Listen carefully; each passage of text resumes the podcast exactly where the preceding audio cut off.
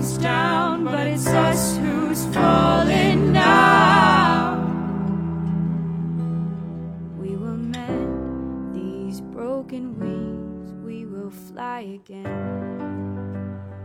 Hey guys, if you like this song, make sure to stick around because at the end of the episode, we're going to play it in its entirety. Fly Again by Cypress, a West Virginia band, wrote this song in memory of the 75. Great song, so make sure to stick around until the end.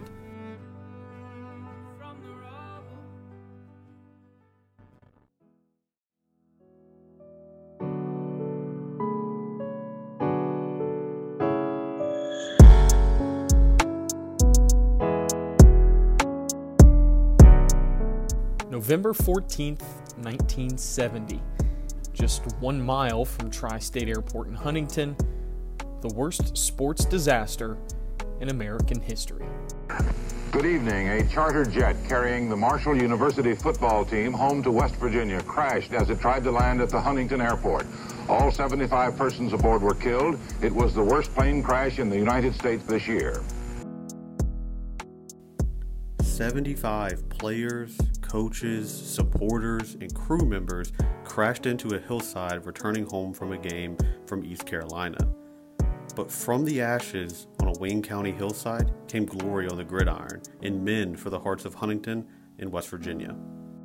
Pennington back to pass, looking for Moss downfield, has him at the 40 yard line, 35, 30, 20, and Randy Moss will score.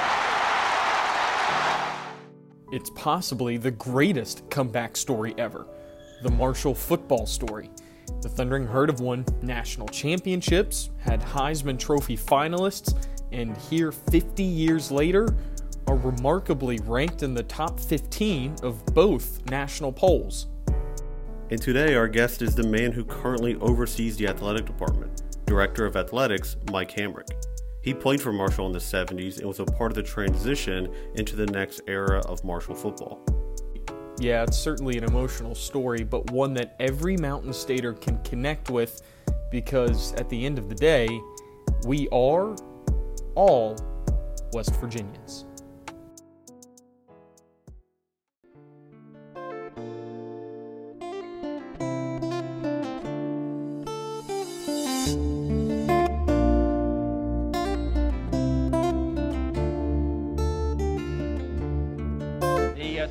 Does not always shine in West Virginia, but the people always do.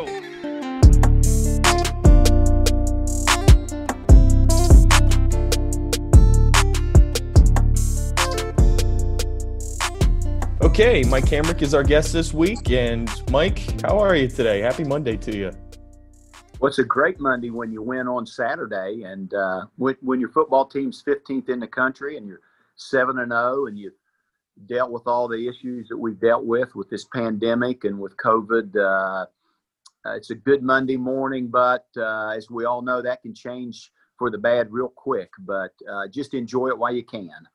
Yeah, yeah, completely. And, you know, Mike, you and I have been friends for a while now. And earlier this year, a couple months ago, we had talked about when the season was kind of picking up. We we knew that there was going to be a season. We didn't know what it exactly would look like.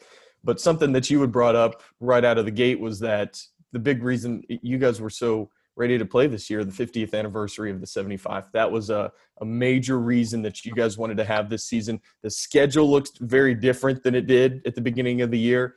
And here we are. You guys are picking up games week by week, it feels like. But my point being is the seven, this was something that you guys wanted to do because of the, the 70 plane crash and, and 50 years later and honor those guys. And that was just a major portion, part of why you wanted to play this year too.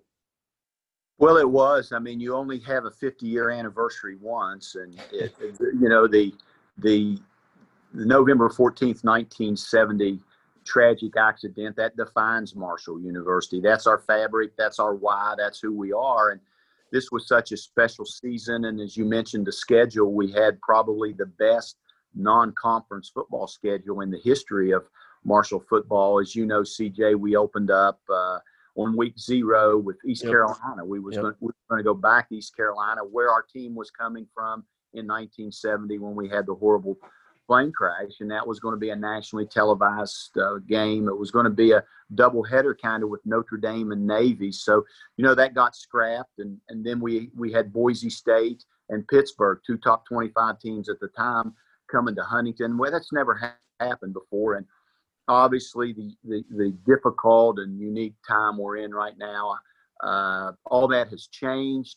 Uh, we've scrambled. Uh, we've we've readjusted our schedule and uh, we've made the best out of it, and and uh, we're very pleased with where we are. But there, there's nothing that means more to Marshall University than November 14th to to honor the 75 wonderful and beautiful people that we lost uh, 50 years ago on Saturday, CJ.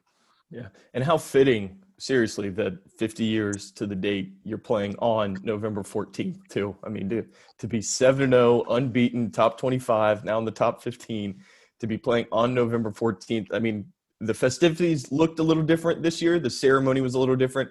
You didn't have guys like Red Dawson on the field walking with Doc Holliday in that pregame 75 ceremony. But uh, overall, man, just a, I mean, it was it was another great day. Well, it was a great day. The ceremony was fabulous. The young lady who spoke, her father was the athletic director. She was actually a cheerleader at Marshall at the time, and her father got killed on the plane. Wow. He, he was he was the athletic director. We had three time wow. Grammy we had three time Grammy Award winner Michael W. Smith here. He sang at the fountain ceremony. He's a he's a Kenova native. Uh, you know, we had a lot of really neat things. We had four former football players from East Carolina University who play actually played in that game. Two of them were the captains. Drove up to be with us and and and celebrate the lives of, of the people that we lost. So we made the best out of it, and uh, it it it worked out well, and and we we did. And the, really the other great thing we did, and I give all the credit to our president, Dr. Jerry Gilbert.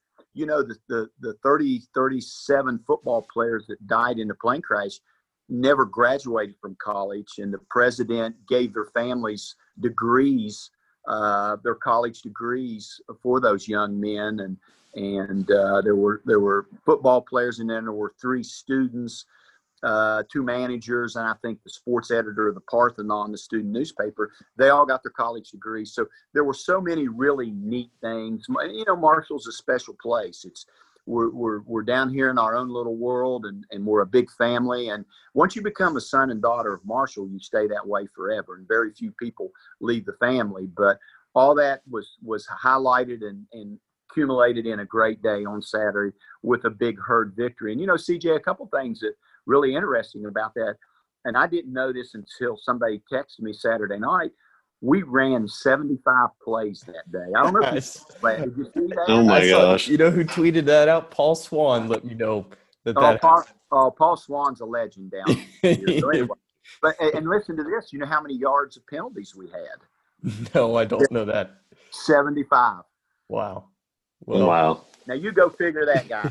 You well, tell me and, how that works out. And to be 7 and 0 on 11 14, 11 14, 7 0, I mean, you can you can come up with, you know, call it crazy, uh, whatever you want to call it, but man, it's uh there is something about that 75 game that is special. Something about that day this week just is I mean, it, it it's special. It is. It really it, you know, it really is and and uh I, I hope 50 years from now it's special. And uh, when everyone's long gone that knew anything about the crash and was alive, uh, and, and that's what's so unique about it. Our student government puts the ceremony on. So every every year, every generation will know about what happened. So it will never die. It will never it will never go away. It'll be a right. part of forever, and that's what's pretty neat. Yeah. Now, Mike, Mike, when you take us back, when you where were you at during it? And like, what do you remember from it? Because, like, you know, you were saying earlier, it really is an identity of all West Virginians. Like, you're you're talking to two, you know, WU guys, but it really is more so a, you know, everyone kind of embraces that. But what kind of impact did that have on the community? And were you local during that time when it happened, or? Yeah, you know, I was in. Uh, I grew up in Clendenin, in West Virginia, and I was an Elk River boy. And and my dad was a high school football coach at Herbert Hoover High School, and he had one of his assistant coach, Shorty Moss, who was on the staff here, who got killed. And I remember exactly where I was. I was 13 years old. I just got out of the Roxy Theater in Clendenin. It's a it's a historical movie theater that's been forever, seriously. And when you guys go to Clendenin and go by the Roxy Wow. Theater, and I went to a, a little place we went to called the Smoke Shop, believe it or not, and went in and ate hot dogs and we played the pinball machine and and and I can remember, you know, 13, you remember a lot of things. I can't remember what I had for breakfast this morning, but I saw across Right. the screen it started scrolling across the bottom of the TV, and then the then there was a TV in there, and then it, the the pro, regular programming was interrupted with, "Hey, the Marshall." And I just froze, and I went home, and I could walk home from where it was at, and I went home, and my father was on the telephone, and my father's 86 years old, a high school coach, principal, head of the West Virginia Secondary Schools Activity Commission for several years. I went home and my father was on the phone. And in 86 of uh, every that I can remember, my father, the my 63 years alive, I've never seen him cry except that one time. He was on the phone sobbing Wow. because he had learned that he had lost many friends, uh, Gene Morehouse, Rick Tolley, Shorty Moss. He lost a lot of friends. So it vividly is in is in my mind. And and you know, my wife's a, a native of Huntington. She grew up. Her homeroom teacher uh, was was Rick Tolley's wife, and so I could go on with story, story. And so, uh, and my dad would, uh, you know, my dad would take us to Morgantown, and we would watch WVU games, and he would take us to Marshall, and we would watch Marshall games. And so I was, I was as a kid growing up, always wanted to play college football, and and so we would go to Huntington a lot because it was wasn't real far, and and so yeah, I remember vividly where I was and and what I was doing, and I can remember the days after. My dad drove to Huntington for some of the some of the the uh, funerals and the services, and uh, and then when I arrived on campus five years later, uh, once you arrive on campus, it's it sticks with you, and you keep it till the day you die. hmm And I, and I know when you got to campus, you played with a couple of you played for a couple of coaches recruited by Lengyel, Ellwood, Sonny Randle. But when you're playing in in, in the mid '70s, there, what what was the emotion then? I mean, because it still was. Hey, maybe this was a few years ago, but this is still fresh on everybody's mind. I mean, this is something that had still seriously you, the program was still ailing from, and and you know what what was the mood even then? Well, I think C, CJ, that's that's a really good question. I think all the guys that played in the '70s will tell you that.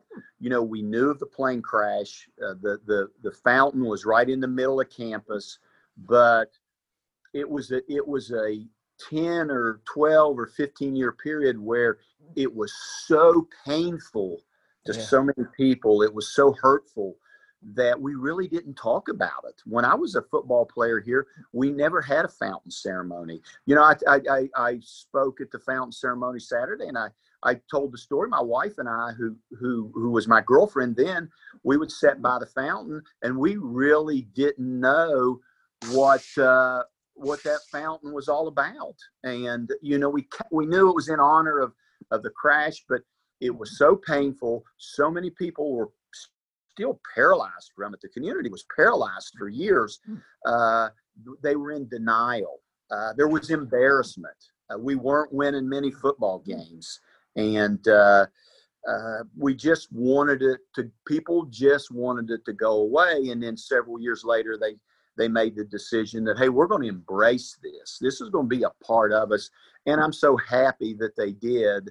And but as a player in the '70s, it was hard. I was recruited by Jack Lengyel. He left. I played played three years for Frank Ellwood, and then he uh, uh, he he left, and then I played my I played my last year for uh, for Sonny Randle. So it was a uh, it was a rough four and a half years here, and uh, but we never gave up. We hung in there. We kept the program alive. Many people wanted to discontinue it. Many people wanted to uh, not play football, but uh, we hung in there. And and look what's happened today. Look in the '90s and the, the 2000s, and we're I mean we're sitting here talking about 50 years ago. Your football program was devastated, and we're top 15 right now. Yeah, it's remarkable. Yeah, it really and then is. like Mike, you flash forward into like the 2000, I think it was what 2006. Of course, Warner Brothers, Matthew McConaughey, We Are Marshall. Like, what was that like? Were you? So actually, one fun story. One of my neighbors like fix old cars, and he, um, I think he was contacted, and a lot of his cars are featured in that movie. It's kind of a cool little Oh, is neat. neighborhood feature of that. Um, but that was such a, I mean, a wonderful film. I saw Matthew McConaughey tweeting about it actually this week as well. How did Yeah. that? Do you have any idea how that came about? And I'm I'm sure that was just so important for the community to see that honored in such a you know you know national spotlight way. Well, it was so important, and that, that came out in 206. I was actually living in Las Vegas. I was the AD at UNLV, uh, and then I came back to Marshall in 209. But I can remember when it premiered in Las Vegas.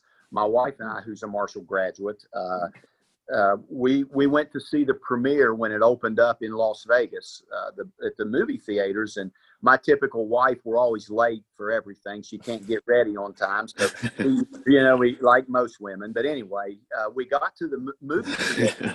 I remember it was the Green Valley Ranch in, in in Henderson, Nevada, where we lived, and and we walked in the theater and it was dark, and they were showing the you know how they show the previews of the next movie, and we sat down and and it looked like there were a lot of people in there, and we watched the movie, and obviously we both were very emotional. She cried, I had tears in my eyes, and you could hear all these people around us doing the same thing. And when the movie was over, it was it was dead silence And the lights came on, and there was probably 150 to 200 people in this movie theater in Henderson, Nevada, and they all had on Marshall stuff. wow. It was really the most. It was really so neat. So here I am in Las Vegas, in Nevada, and we looked around, and it was all Marshall alums, people who had a connection to Marshall, came the first night to see the movie, and we stood around. Uh, Soletta and I stood around for an hour, hour and a half, and spoke with people that we actually went to school with that lived in. in Oh my gosh. So so the, my point with that story is that the movie brought so many people marshall people together and it just took off and it told a story and it was hollywood a little bit but you, most people that were Right. around and, and i was around after that it was pretty it was pretty accurate the way things went and i talked to red dawson he's a dear friend of mine and he's a dear friend of coach holidayson he, he, he he he pretty much agrees with the way what happened in the movie. So the movie was significant Mhm. to to Marshall and to our football program. Mhm. Now, Red Dawson, we'll- we'll talk a little bit about Red Dawson here in just a few minutes, but he was the interim coach. He was not on the plane. He drove back separately.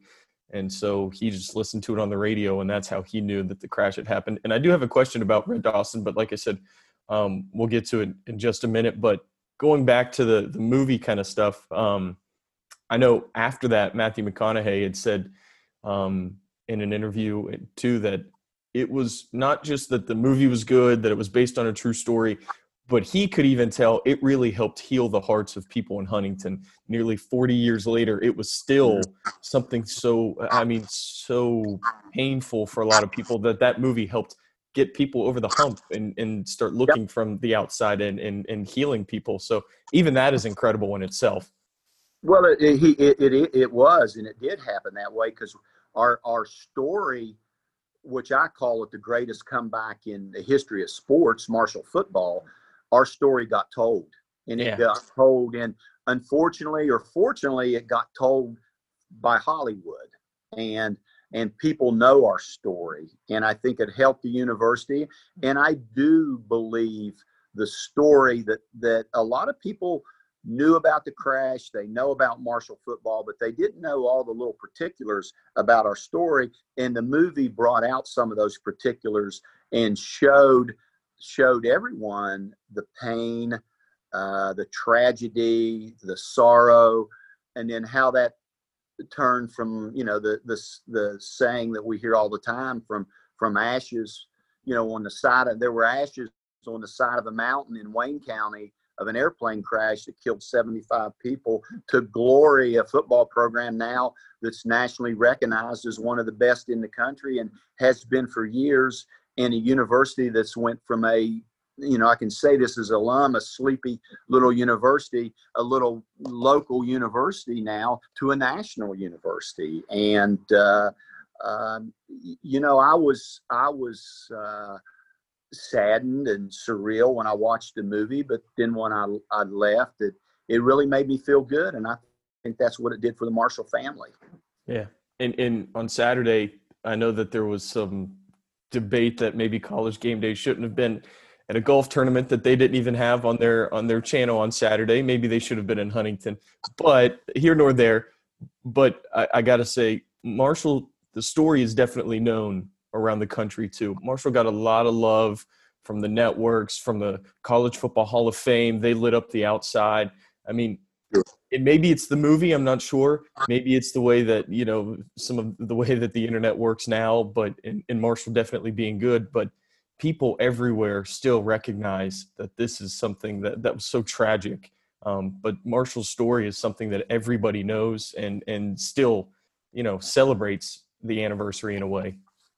Well, they do. Uh, they do, and uh, I, I, think one of the reasons why it, it's celebrated and people do that, especially, you know, I've got a hundred texts from athletic directors, coaches around the yeah. country. Yeah. They they sit back and reflect and say, "Wow, what if this would have happened to us?" Yeah. I mean, we all get on planes every weekend and we fly over the country, hundreds of football teams to play, and they go, "Wow, you know, could you imagine if this happened at our place?" And then they they they they are thankful it hasn't, and then they know what happened at Marshall because of the movie and the publicity, and and uh, they just want to send their their their condolences. They want to send their uh, you know we're thinking about you. Uh, WVU, uh, you know WVU and Marshall people like to give each other a hard time. You know, I, I, tell my dad the only reason he went to WVU is to learn to send all four of his kids to Marshall, and you know we, we he learned that there, and we you know we have a hard time. But you know, one Saturday uh, WVU put a very nice uh, thing on their scoreboard, and I got a very nice call from Shane Lyons. And you know what Bobby Bowden did, and that's true. What Bobby Bowden did 50 years ago when yeah. he put the Marshall in, that is true. Red Dawson uh, and Bobby Bowden are very close, and and unfortunately, Bobby Bowden was coming this last spring to speak at the 50th anniversary Big yeah. Green, and he obviously we had to cancel it because of COVID, but you know, it's it's that was a great gesture on their part, and, and, and Shane Lyons and I are very good friends, and and you know he he sent me a very nice text, and and but it's nationwide, and it's it's at the end of the day, it's like the East Carolina guys came. I mean, yeah, we want to beat each other's brains out on the field, but but college athletic directors and coaches and players have so much respect for their opponents because we know what we all go through that we yeah we want to beat each other's brains out we want to win we want to knock you down but when it's over there's a great amount of respect and and that's what the four players from East Carolina wanted to come up here and say, hey, we respect Marshall's program. You know, it hurt us just as much as it hurt your family when we found out what happened uh, that night, November 14th, 1970. So, you know what, guys, it's something will live forever here, and it mm-hmm. should. It should. No, it's it's a it's a remarkable story. I mean, it, really is. Um, I mean, and, and, Mike, not to not to shift gears on us, but to be conscious of your time. So you spent some time out in Las Vegas, and I, you know, I've read some quotes like when you were asked about like sports gambling, and even just like what you, I was like eye opening for me what an AD does.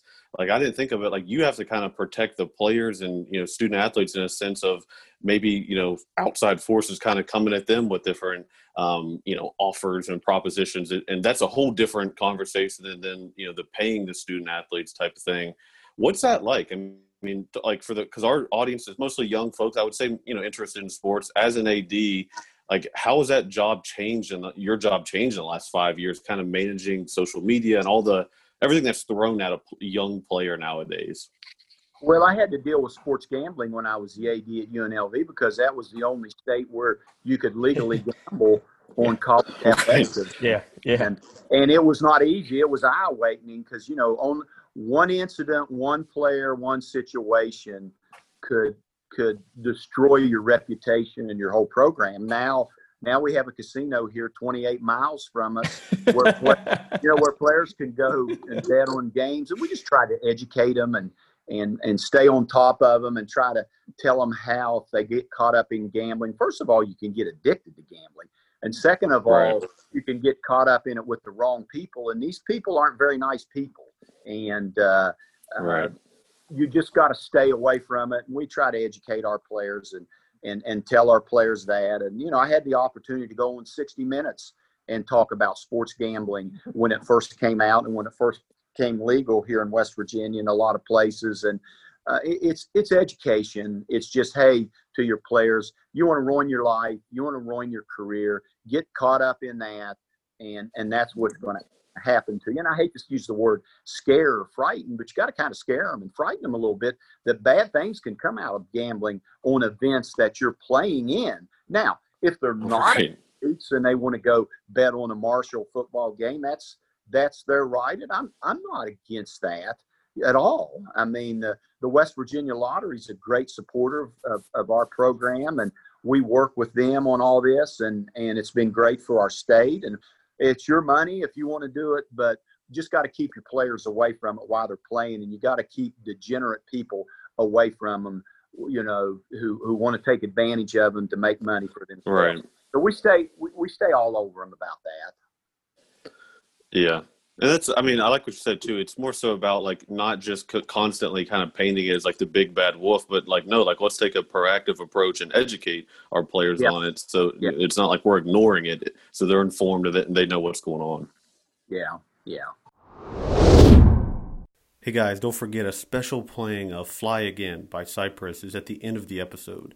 Make sure to stick around. And as always, we'd love for you guys to rate, review, and subscribe. Now let's get right back to the episode.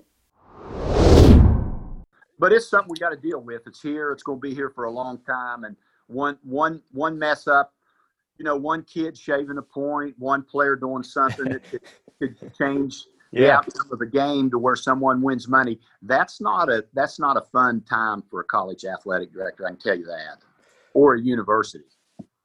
Mike, Right. now what is your what is the biggest hurdle for college athletic directors going forward? We've talked about some of the problems, gambling, social media can be an issue, but but what what is how how different is being an AD in, in 2020 compared to what it used to be, and what are some of the biggest challenges going forward for college athletics?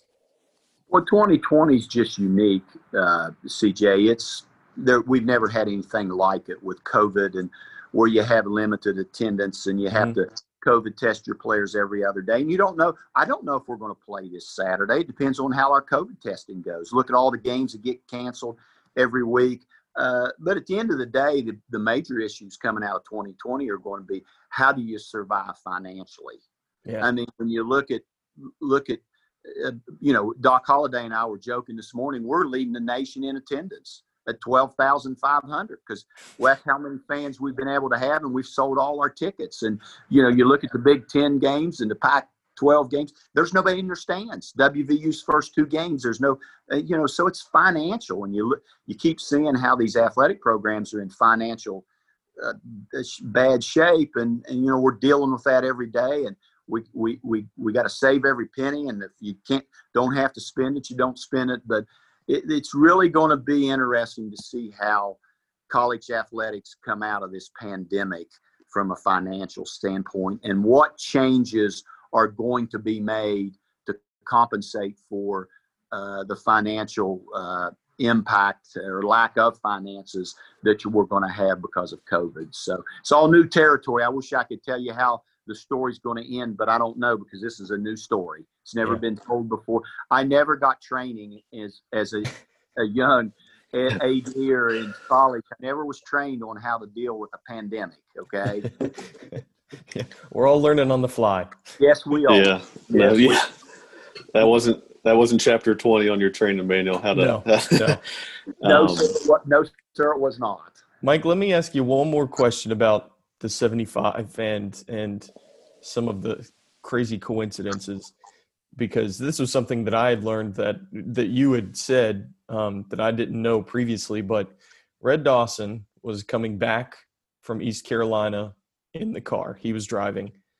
he visited the story's well known. He visited a recruit. That's why he was driving back. But the recruit, people probably don't know. You know very well. He grew up in Clendenin in West Virginia. He was well. He was actually from Big Chimney. He you know, he's a big chimney guy. He yeah. was a big. He was in the big city of Big Chimney, and he was my. He was my hero. Billy he, Joe Mantooth. Billy Joe Mantooth, who played for my dad at Herbert Hoover High School.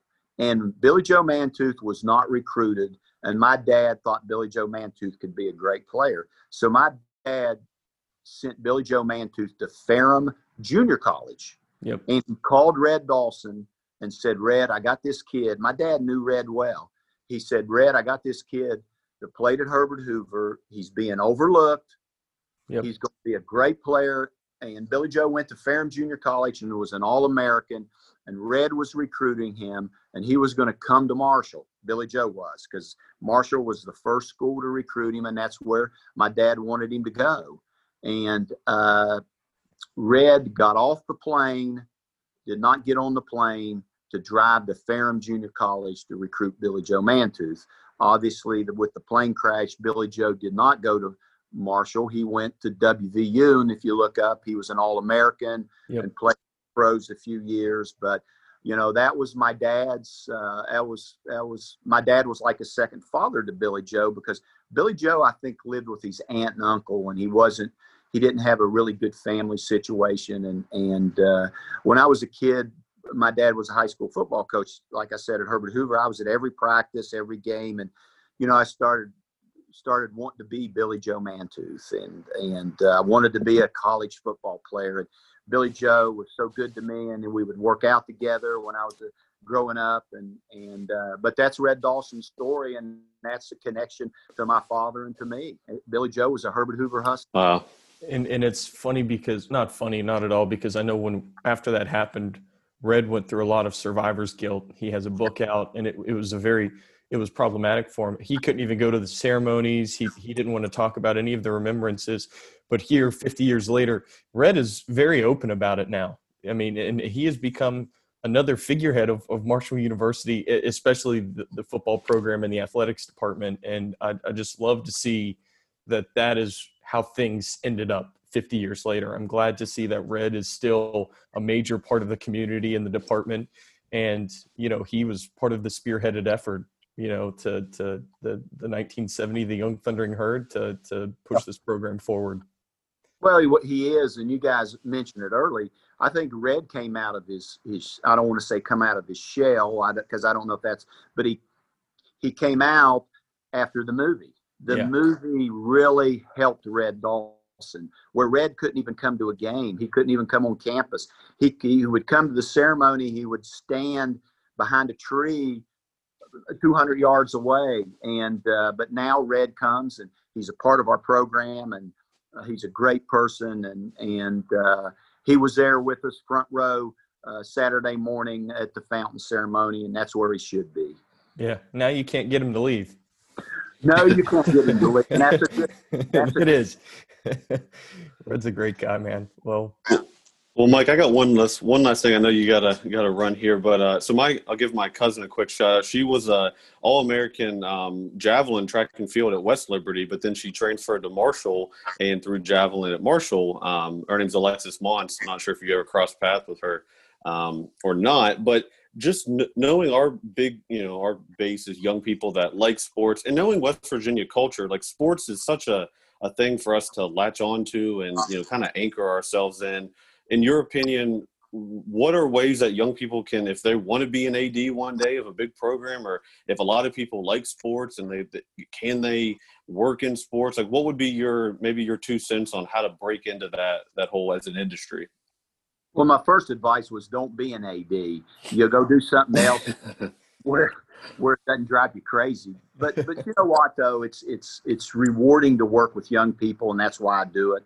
Uh, and uh, I've always wanted to be either a coach or an AD. And if someone wants to do that, you know, first of all, not everybody can be a student athlete, and you don't have to be a student athlete to get into this business. But go, go, go be a part of an athletic program. Volunteer, show up, go to work, convince someone that you're valuable to them. And and no no no matter what the field is, if you can convince someone you have value, you've got a great future. And that's what young people do. They don't sometimes young people don't understand they have to to to to really work hard and put those extra hours in and do do whatever someone asks you to do and and not complain and because because you're not going to get to the top immediately and in this society today Right. sometimes with young people there's what's called instant gratification well it doesn't work that way in college athletics you got to work your way up you got to get educated and be around good people and anybody can it can work their way up so that would be my advice to people so you know working with Mhm. working with young kids and and I call these college athletes young kids. They're young to me, and uh, uh, it's very enjoyable. 90 percent of the time, ten percent of the time, it's usually not enjoyable for me or them. And uh, but we most of the times we work through that. So that would be my advice. Yeah. Awesome. That's great advice. That's Yeah, great man. advice. Well, Mike, thank you, buddy. I know that uh, you're a busy, busy guy. Hopefully, today's one of the 90% days where things are good for you. So, uh, we uh, Marshall's lucky to have you, and uh, thanks for taking some time with us. All right, guys. Thank you so much. Go herd. Again, a special thanks to Mike for taking some time to tell the incredible Marshall story. Now let's get to the song. You can find Cypress on Facebook at Cypress Band. You can also find them on Instagram, Cypress underscore WV. They're a Huntington based band. They wrote this song for the 75. It's a great song. Let's get to it. Here's Fly Again by Cypress.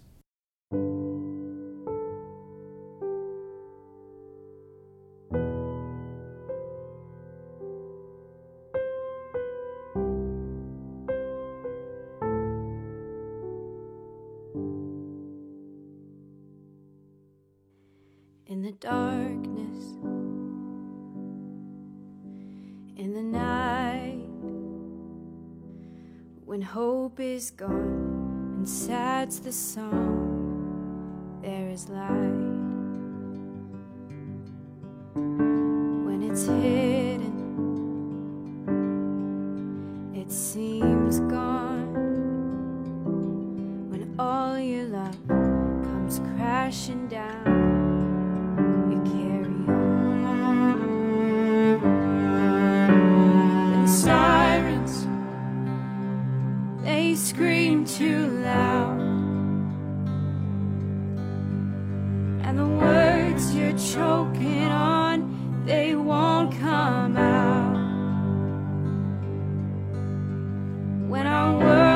Comes down, but it's us who's falling now. We will mend these broken wings. We will fly again. in the wreckage, in the flame, where pain is strong and nights are